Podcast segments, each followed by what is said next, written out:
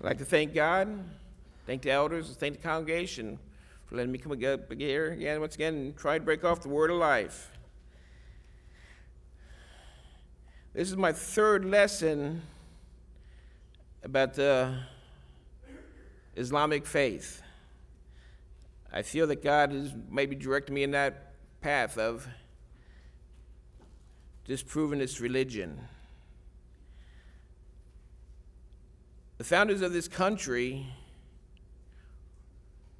when they first came here, they came here for religious freedoms, to practice Christianity.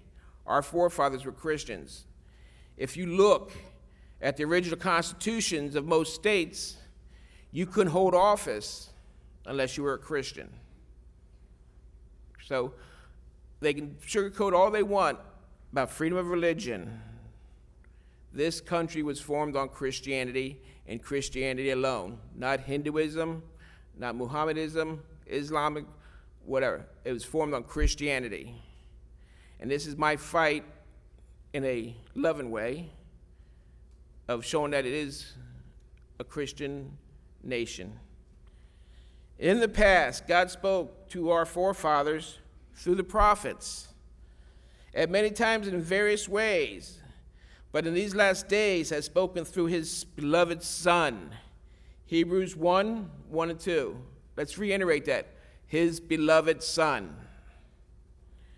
About 600 years after these words were written, a man named Muhammad agreed with the Bible in saying that God had spoken through a long list of prophets. Muhammad affirmed that over many centuries God spoke through Adam, Enoch, Noah, Abraham, Ishmael, Isaac, Lot, and Jacob, Joseph, Job, Moses, Aaron, Ezekiel, David, Solomon, and Jonah, Zechariah, John the Baptist, and our Lord Jesus. But Muhammad went a step further. He taught his followers to believe that the Father had more to say. When did this all start? Muhammad believed he walked in the legacy of Jesus. As Jesus was a Jewish descendant of Abraham through Isaac, Muhammad believed he was an Arab descendant of Abraham through Ishmael. Muhammad's first revelation was an event described in Islam as taking place in 610 AD, during which the self called prophet Muhammad was visited by the archangel. This event took place in a cave called Hira, located in the mountain of Jabal an-Nour. According to the biographics of Muhammad, which while on a retreat in a mountain cave near Mecca, at which time Gabriel appeared before him and, ca- and commanded him to recite the first line of chapter 96 of the Quran. Muhammad's experience mentioned in the Quran, 53, 4 through 9, who off, so let's go there, of, of the Quran. I'm not going to read from the Quran because I don't believe in it, so I'm not going to read from it. But if you guys want this and you want to look it up, you can. Who authorized the Quran? Someone must have produced it. After all, how many desert, desert men have stood up in the history of man and given a, wor- a world a book like the Quran? The book has amazing detail of the past nations, prophets, and religions, as well as, as accurate scientific information unavailable at the time. What was the source of the, all of this? If we were to deny the divine origin of the, Quran, of the Quran, we are left to only a few possibilities.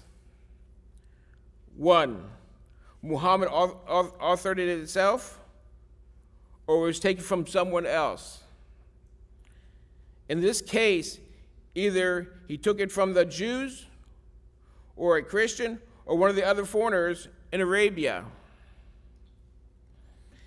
It was well known that Muhammad, who was raised among them, never learned to read or write from the time of his birth.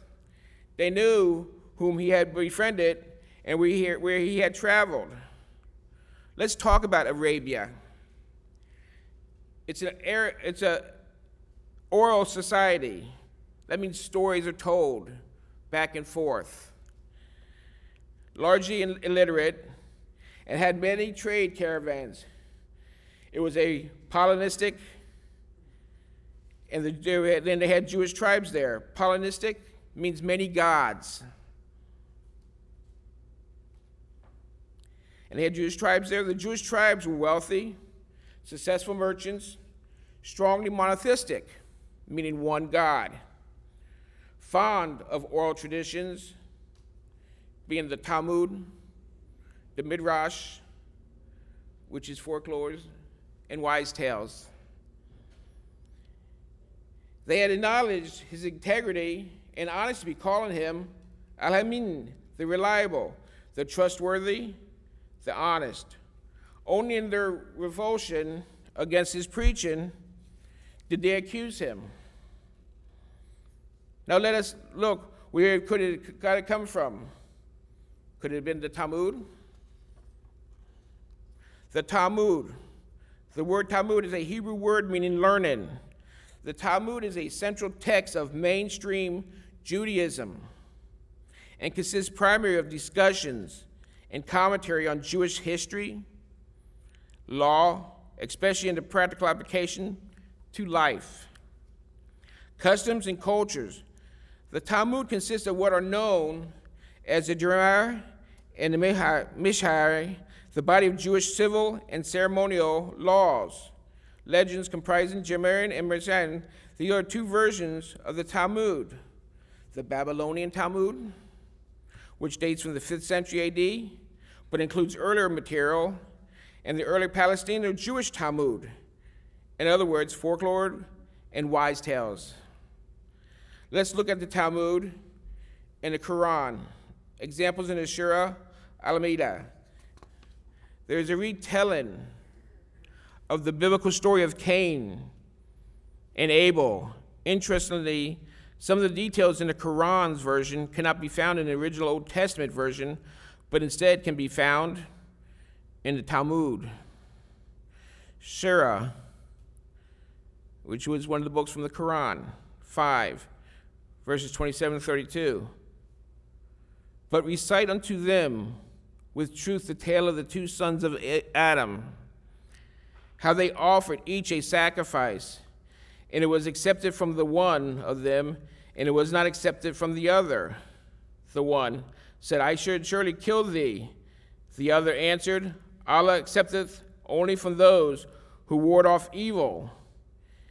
Even if they stretch out thy hand against me to kill me, I, still, I shall not stretch out my hand against thee to kill thee. Lo, I would rather that thou should bear the punishment of sin against and thy own sin, and because of the owner of the fire. Well, the owner of the fire means he's going to hell. That is the reward of evildoers. But the other mind imposed of him the killing of his brother, so he slew him and became one of the losers. Then Allah sent a raven, scratched up the ground to show him how to hide his brother's naked corpse. Now let us go to the Talmud, folklore and wise tales. Nature was modified also by the burial of the corpse of, of Abel. For a long time, it lay there exposed above the ground because Adam and Eve knew not what to do with it. They sat beside it and wept, while the faithful dog of Abel kept guard that the birds and beasts did not harm it. On a sudden, the mourning parents observed, the mourning parents observed how a raven scratched the earth away in one spot and they hid a dead bird of its own kind. Now, how coincidental that you have a bird, and not just a bird, but the same species talked about in the Talmud and talked about in the Quran being the raven. In the ground, Adam followed the example of the raven buried the body, of Abel, and the raven was rewarded by God. Nowhere in the book of Genesis, chapter 4, verses 1 through 15, does it give this account of Cain and Abel or Adam and Eve. How curious that the Talmud and the Quran would hit upon the exact same association of this idea with the story of Cain and Abel, while the Bible itself does not. And this is not the only example. One year earlier, the Quran speaks of a raven helping Cain to hide his shame. The story also cannot be found in the Bible, but it can be found in Jewish rabbinical midrash, such as the Pirag the Rabbi Azizar. And in the Quran, when Abraham smashes some idols worshipped by his father and, his, and the people, the enraged idolaters throw Abram through Abraham into the fire. Al Quran 021.068 through 069. They said, Burn him and protect your gods. If you do anything at all, we said, O fire, be thou cool, and a means of safety for Abraham. This story cannot be found in the Bible. Yet again, it can be found in the Talmud, in the Midrash Genesis Rabbah. And last time of these Midrashes predate the Quran by centuries. Who died at that time? And Haran died before his father Terah in the land of the Nativity, in Ur of the Chaldees. Genesis 11:28. Nowhere does it talk about Abraham being killed at that point. So, for starters, the Talmud cannot be so awful if Muhammad used it as a source. But the question remains where would Muhammad have been exposed to the Talmud? Well, the most obvious supplier of such information to Muhammad would have been a cousin of his first wife, Khadijah. His name was Wayagul bin Safu bin Asid bin Abdul Zazar bin Qaza. He was a Christian who had converted to Christianity from Judaism. And according to Ibn Ishaq, was a priest who had studied the scriptures. Wagi was one of the earliest influences on both Khadijah and Muhammad, who, according to the Sirat, made the original case that Muhammad was not a, possessed by a jinn, but actually was a prophet of God instead. Of course, he's not the only possible supplier of such information for, for Muhammad. Muhammad was surrounded by Christians and Jews until, of course, he grew powerful enough to begin eliminating them from the Arabian Peninsula. But why, why an example that they were also not mere acquaintances, but included people related to him by marriage, possibly also by blood. It is no secret that many of Muhammad's opponents in the early days accused him of telling mere tales told by the ancients that they had heard before, but who he knew that they included stories from the Talmud. A few other similarities. God forbid Moses from suckling from a foster mother in both the Quran and Talmud. As we have already forbid foster suckling mothers for him until his sister said, Shall I show you a household who will rear him for you and take care of him? Quran 28 and 12. The Holy One, blessed is he, said, Shall be the mouth that we one day speak to my suckle from anything unclean. The Talmud. Exodus 2 and 9.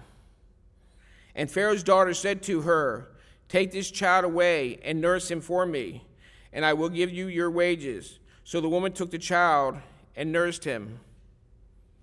Total different stories from the Talmud, from the Bible to the Quran.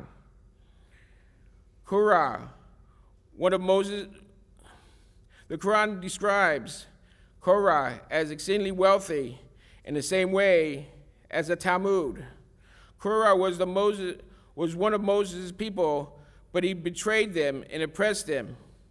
We gave him so many treasures that the keys would certainly weigh down a company of men possessed of great strength, Quran 28 and 76. And Rabbi Levi said, The keys to Korah's treasure house was a load of 300 white mules, and the keys and locks were leather.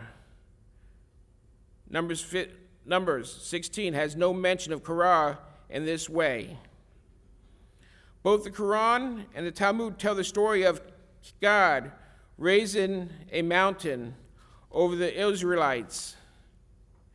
We raised the mountain over them as it had been a canopy, and they thought that it was good, going to fall on them. We said, Hold firmly to what we have given you. Quran 7 171. The Holy One, blessed is He, raised a mountain over Israel as though it were a dome. And He said to them, If you hold the Torah, Torah all is well. But if not, you will be buried, buried here, saying that they, God would drop Mount Sinai on top of them. Nowhere in the Bible, Old or New Testament, is this found. The Torah and it spread to half the world's people. We all share it. The Talmud is the Jewish equivalent of the Hadith, the oral traditions, as well as the Sanhedrin, the way of the prophets. These are all equivalent oral traditions. What is essential of all three faiths the Torah, Jesus, and Muhammad both pointed to the Torah as the basis of their faith. God revealed words to the Hebrew prophets with both your neighbors was a Gentile. Conversion was meant to be through winning the hearts of the Gentiles, through their apology, not through violent actions. Where did this new tradition have its roots? Why did the Muslim profess faith in, in the Jewish Torah, believing it to be God's law written by man's hands? Muhammad claimed descendancy to Abraham through the tribe of Ishmael. If Isaac, or as he was named later, Israel, who was chosen by God to have his descendants carry the covenant of God as his chosen people. Listen, were the, the, the apostles to defend and to hold on to the law of one God and a world where man's free and where self worship ruled. So, my, in my point of this with the Talmud and the Quran, the Talmud is Wise Tales commentaries. If you ask any rabbi now about the Talmud, he will tell you it's made up stories by rabbis when, they when they were talking to the people trying to convert them. They're not true. Most of them are not true. They're just additions to the biblical stories. The Talmud and the Quran go hand in hand. The Bible has stood the test of time.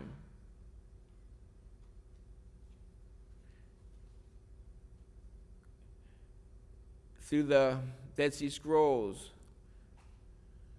through the last 2,000 years.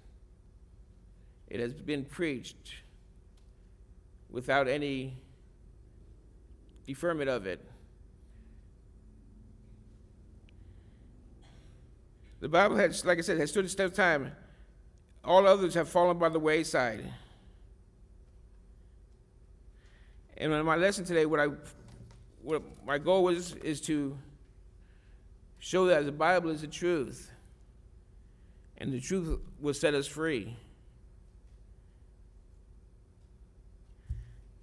There may be some here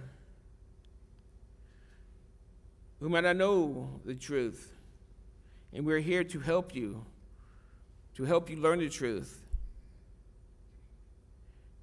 Ask anybody here, if you're not a Christian, that we can help you. There might be some here who are Christians and have fallen by the wayside and that need the prayers of the congregation and need to be brought back home. We're here for you.